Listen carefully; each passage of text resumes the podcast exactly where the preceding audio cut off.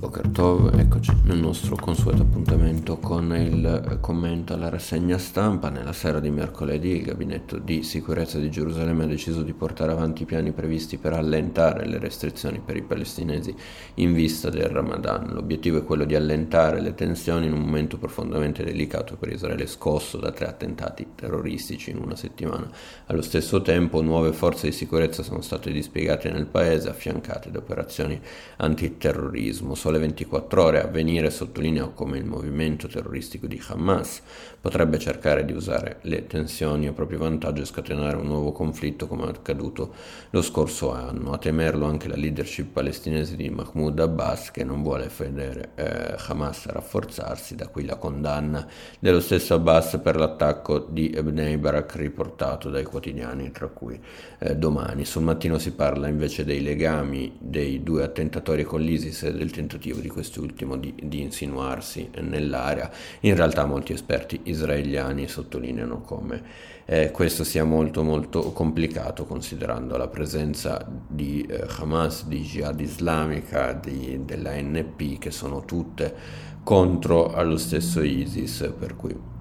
per quanto ci fossero dei legami, sembra eh, complicato che eh, quantomeno almeno questo problema divenga un problema di Israele. Intanto sono state migliaia le persone che hanno partecipato ai funerali delle cinque vittime di, eh, dell'attentato di Bnei Brak, tra loro avvenire ricorda Mirkuri, 32 anni, agente di polizia arabo-israeliano, cristiano di Nazareth, che i media ricordano come un eroe, è stato tra i primi ad affrontare il, il terrorista sacrificando la sua vita per salvare i suoi suoi concittadini ebrei,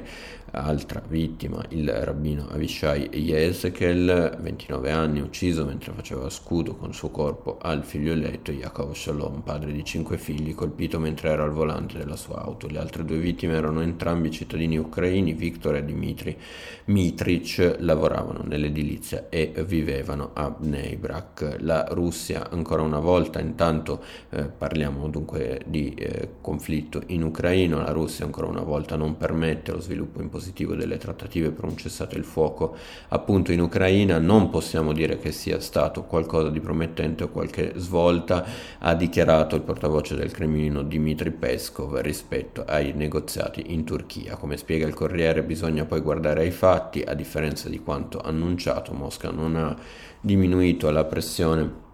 su eh, Kiev, anzi, scrive il Corriere della Sera, sono aumentati i bombardamenti, segno che le truppe di Mosca impegnate in quel quadrante si stanno riorganizzando e non intendono invece lasciare il settore per spostarsi sul fronte del Donbass. Sempre sul Corriere si spiega che americani e britannici temono che la presunta riduzione di attività annunciata dal Cremlino sia in realtà una trappola i russi torneranno a colpire verso sud e est il piano e circondare eh, circondare Mariupol e costringere gli ucraini alla resa. Sulle stesse pagine si parla di, eh, dell'impressionante poi dato sui profughi ucraini, 4 milioni di persone in fuga, la metà bambini. Di eh, quanto accade in, in Ucraina parla anche Shalom, Rav Shalom Bakhbut su, nel suo intervento ehm, su Repubblica, lo fa attraverso una prospettiva ebraica e lo fa parlando di resistenza. Un popolo non esiste se non è in grado di esercitare liberamente il suo ruolo nella storia, quando è necessario si deve lottare per la libertà, investire tutte le risorse necessarie, anche le armi, se non esiste altra soluzione. Questa, spiega Rav Bakhbut, è una delle lezioni da trarre dalla storia di Pesach, il suo intervento su Repubblica Repubblica si intitola Perché la radice di ogni resistenza è l'esodo di Mosè. Chiudiamo con eh, l'intervista al, rilasciata al mattino dall'ambasciatore Dror Reidar, un'intervista in cui si parla del, dei recenti attacchi terroristici con una chiara e ferma condanna eh, eh, rispetto a quanto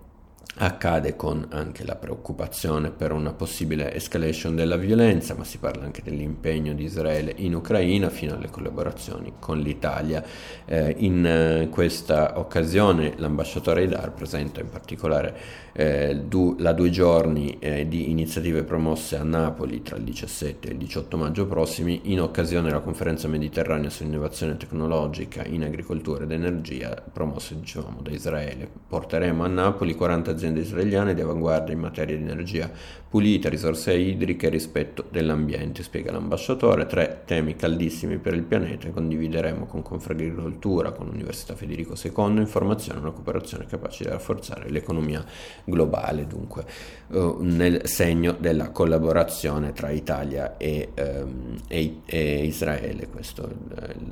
l'appuntamento di maggio a Napoli. Io vi ringrazio per l'attenzione e vi do appuntamento ai prossimi approfondimenti a cura della redazione di Pagine Ebraiche.